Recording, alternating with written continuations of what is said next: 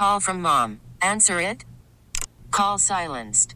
Instacart knows nothing gets between you and the game. That's why they make ordering from your couch easy.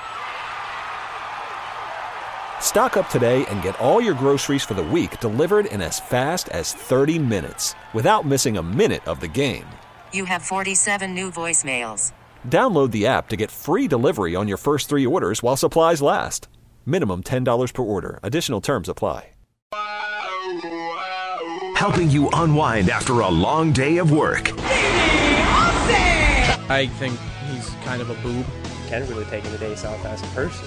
You can't go out there and be a moron.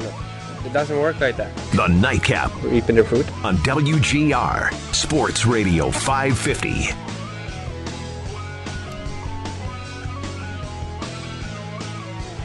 It's the night. It's the nightcap. Jody Biasi and Kyle Powell here on WGR. We got a brief nightcap tonight. Sabres pregame starts in just about 20 minutes from now. Sabres at Blackhawks tonight, 8:30 puck drop at the United Center in the Windy City, and they have not won there since uh, 2007 when I was 13.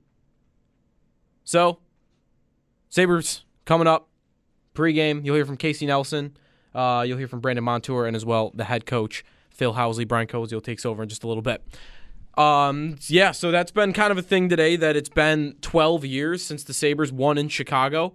And, you know, the last time these two teams played, the Sabres were still very much in the race, and the Blackhawks kind of weren't. And that's changed a bit. Chicago's got a chance. They're probably not going to make it out west. They more had a chance anyway because the West has just been so so bad really this year. I mean, the final playoff spot looking like an 84, 85, 86 point team, which is really low for past seasons. And the Sabres are way out of it now. So we're at that point. We're at that point where we've been in the past couple seasons where we're thinking about future stuff and we're thinking about college free agents and prospects that are down in Rochester that you might want to see before the end of the season up here. And that's kind of where we have landed for the fifth straight season here in the in Buffalo. I got an article out at WGR550.com. It's kind of coming off the points that I've been making the past couple days here on the nightcap that I want to see some more of that kind of change in the bottom six of the roster before the end of the year, before you're out of the race and before there's really no downside to doing it. Because there is upside to doing it. And when I say it, I mean dropping guys out of your bottom six that are replaceable players and you shouldn't really be worried about losing. Is Johan Larsson better than Sean Malone and Rasmus Asplund? Yeah, he probably is.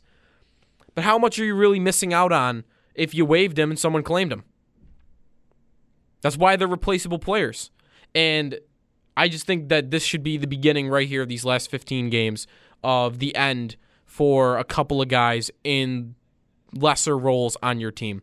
Um, this offseason, I, I'm not really going to be about the big trade. I'm not going to be thinking about who can I move off of this roster and that can come in and really make a difference right away. Who can do that? Who can do that right away next year? Who's next year's Jeff Skinner?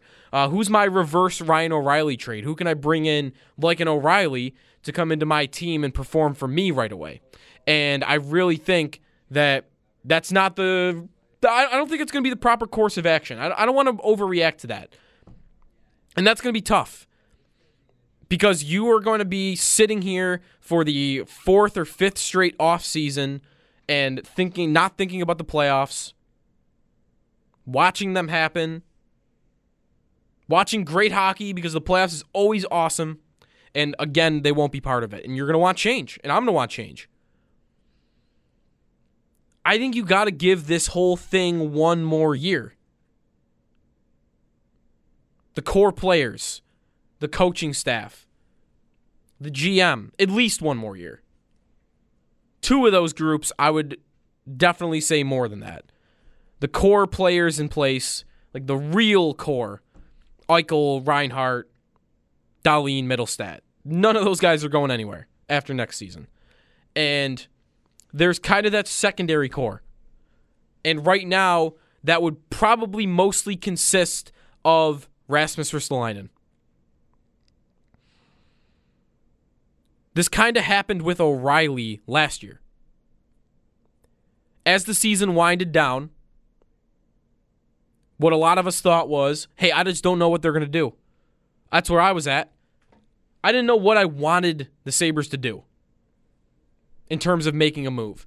And ultimately, where a lot of us landed and where the team ultimately landed was they were going to make a big move and move on from Ryan O'Reilly, whether because of culture stuff or problems that might have been going on in the locker room or some sort of mystery beef that he may have may or may not had with Jack Eichel or his comments at the end of the season when he talked about losing his love for the game.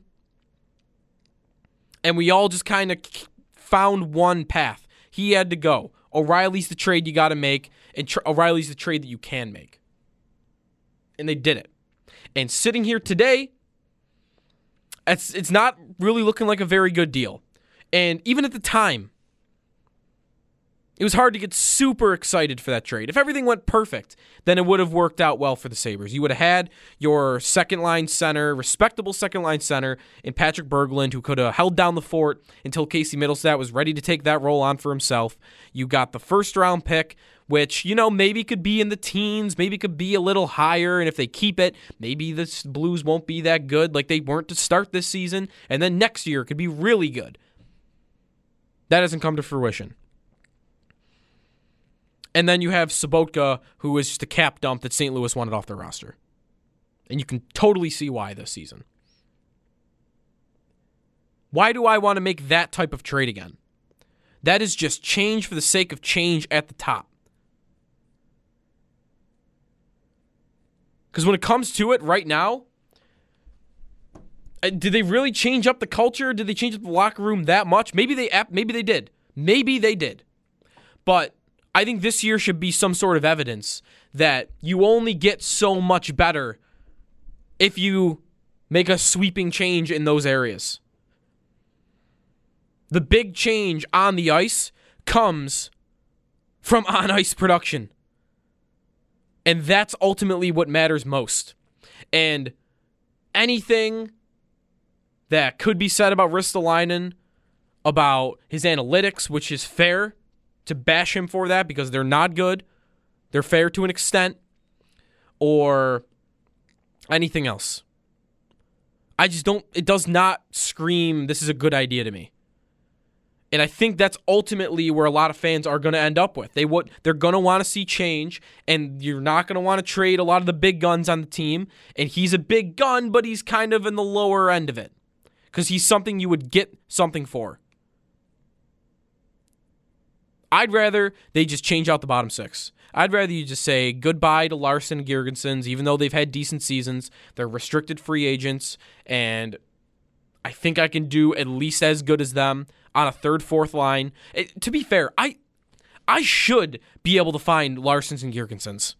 If I'm worried about not being able to replace that level of play, then I need a new general manager.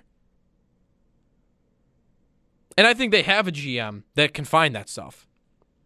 He traded a really low pick for Scott Wilson last year. I think Scott Wilson's fine. He's fine as a fourth line guy. I had no problem with him on my team on my lineup day and night in and night out. I think CJ Smith would be fine in that role if you had to. I would want more from him, considering the production he's done in Rochester. But if I needed to at some point, can he be a fourth line player? I think so. I think so. And we just don't see opportunities for other guys because we've had the same types of players in place in that bottom six. That's where I want to see the sweeping change. And that's not something that's going to make you 20 points better in the standings next year. It's not. But then again, I'm not getting rid of a talented player off my team because a lot of times what happens, especially it seems in small markets, when teams aren't performing well and there's somebody that's got to be blamed when you're looking at the players, the guys that often get blamed are the guys that produce. And I don't, I know, you kind of know why that happens, but I think in a lot of instances, it's just wrong to do that. You can point at Jack Eichel right now and say, hey, he's only been a part of losing teams. So he's the leader. He's the best player on losing teams. It's got to fall on him, right? Like logically, that almost makes sense, but it's just so wrong. And on a lesser level, we do that with guys. We did that with O'Reilly last season. And then when the Sabres started off hot, what did we attribute it to? We attribute it to the fact that O'Reilly was no longer on the roster. Oh, look, the Sabres are first place in the NHL, 10 game win streak. And there's O'Reilly over in St. Louis, and he's in third last in the league. I guess there was something to all of his attitude problems. No. Sabres were just getting saves, and they had a really high shooting percentage in that win streak. And they won close games. And the Blues were kind of the opposite. The Blues have been a decent possession team all season. The Blues have been a decent team when it comes to high danger scoring chances all season. They haven't been elite. They haven't been one of the best teams in the league. By no means am I saying they're some Stanley Cup contender, but they're a good team. They're a playoff team, and they're proving it right now. There's no reason to make that type of trade again. Because right now, they could very like they would be better with Ryan O'Reilly on the roster. What's the thing they're missing most on the ice? They are missing a center behind Jack Eichel that can score 60 points. They're missing good possession numbers when that first line of Eichel, Skinner, Reinhart comes off, or when it's Eichel, Skinner, Pominville. They're missing teams that can drive a line that can drive the play. They are missing a guy that can allow Casey Mittelstadt to really not be put in a position that he has been put in at some points this year. And then, you know, there's nights where you don't want to give Mittelstadt 18 minutes a night. There's times where he's not having a great game. You don't want to rush him into controlling the puck on a power play unit. And there are ulterior options this year have been centermen who you know are not going to give you offense in Sobotka, in Larsson. I mean, thank God for Evan Rodriguez switching to center early in the year because if they didn't have him, they would be one, one of the worst teams in the league down the middle. And I'm not saying Rodriguez is some bona fide second line center, but he's at least stabilized, I think, some sort of skill down the middle past Eichel. Somebody that maybe could create and could play on the power play. They found him to do it. But the other guys don't really get the opportunity further down in the in the system because we've got veteran players in our bottom 6. The good teams seem to always have young mid round picks, undrafted guys that they plug into their bottom six and they keep going. I, I, mentioned this example last night. Pittsburgh seems to always siphon through, cycle through young guys that they got from UFA college markets or they drafted late. And you know why I know they've done that? Because the Sabres have like five of them. Wilson's in their lineup right now. Sheary, after he was moved off Crosby's line, was a bottom six winger there. He's here now. On the blue line, Hunwick was a third pair defenseman for them. He's here now.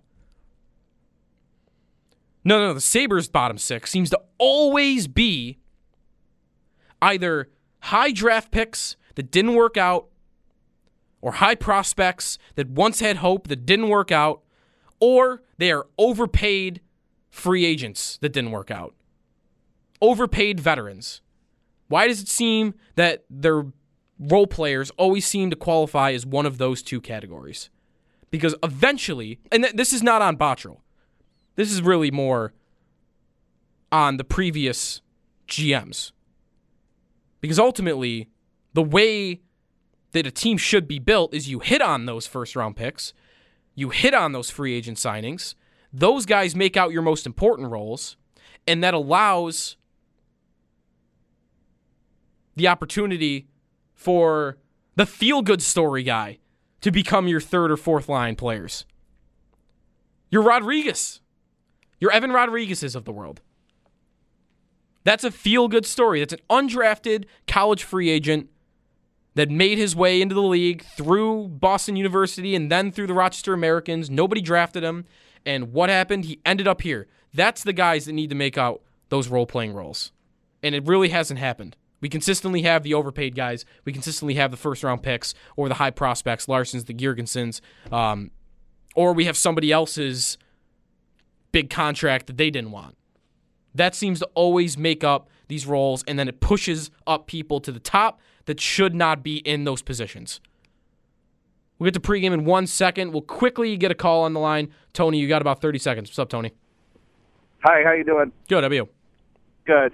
Uh, I disagree. I, I think Larsson and Girgensons, for as much as everybody hates them, they're not making a lot of money right now. Uh, granted, you know, uh, Girgensons was a high pick, but he's not making much money. These guys are playing defensive roles. They're, that's why they're not scoring a lot. Uh, you know, they're putting their body out on the line. They're blocking shots. I don't think that's the problem with the team. I think we've lost some toughness. We lost Foligno. And I think if everybody's talking about losing Ristolainen, you're going to lose a lot of toughness there. And I don't want to see this team turn into, you know, a, a bunch of skaters. You know, look at Washington. Granted, Washington's got a lot of guys that can. Wait, look, at Washington, Tony. They just won the Stanley Cup Yeah. eight months ago. You've got Scott Wilson. Uh, Scott Wilson hits like a truck. Ovechkin, their star, hits Tom Wilson. like truck. That's playing defensive too. Dude, t- Tony, man, I-, I get where you're coming from, but th- that is not why the Washington Capitals won the Stanley Cup. They won the Stanley Cup because they have an elite center in Kuznetsov. They have an elite scorer in Alex Ovechkin. They have an elite defenseman in John Carlson. They have an elite goaltender in Braden Holtby. You know why they won the Cup? Because they have elite players. They have talent all over the roster. That's why they won the Cup. They didn't win it because Tom Wilson was battling hard in the corners. Like, there is a place for that guy, but I don't know. If you're walking around thinking that the Sabres aren't good right now because they lost Marcus Foligno, then I don't think you're seeing the real issues. I see them battle hard in the corners. Larsson, Girgensons, like they seem to always have the puck with work along the boards this year. It only matters so much if you never score off of it. Ever. They got three players right now that consistently play in their bottom six. Sobotka, Larsson, Girgensons. They have 12 goals in 177 combined games. And I know they're not supposed to score, but I'm supposed to get something from those guys at some point. Those guys that are playing down there. And I don't know, if you're thinking Marcus Foligno is the problem, or not being here is one of the problems, and not a player like Ryan O'Reilly, like I just think they miss him more than anybody. That's a 60 point player you could have plugged in, and they're on the ice. That's what they're missing. They're missing a guy who might win the Selke. Thanks for the call, though, Tony. All right, we'll get to pregame after this. Thanks, everybody, for listening. You can catch our brief show on demand at WGR550.com. Sabres pregame up next. Brian Koziol will take over. Stay tuned to hear from Casey Nelson, Brandon Montour, and Sabre head coach Phil Housley. We're just over an hour away from puck drop in Chicago for Sabres and Blackhawks. This has been the Nightcap. Jody Biasi and Kyle Powell here on WGR.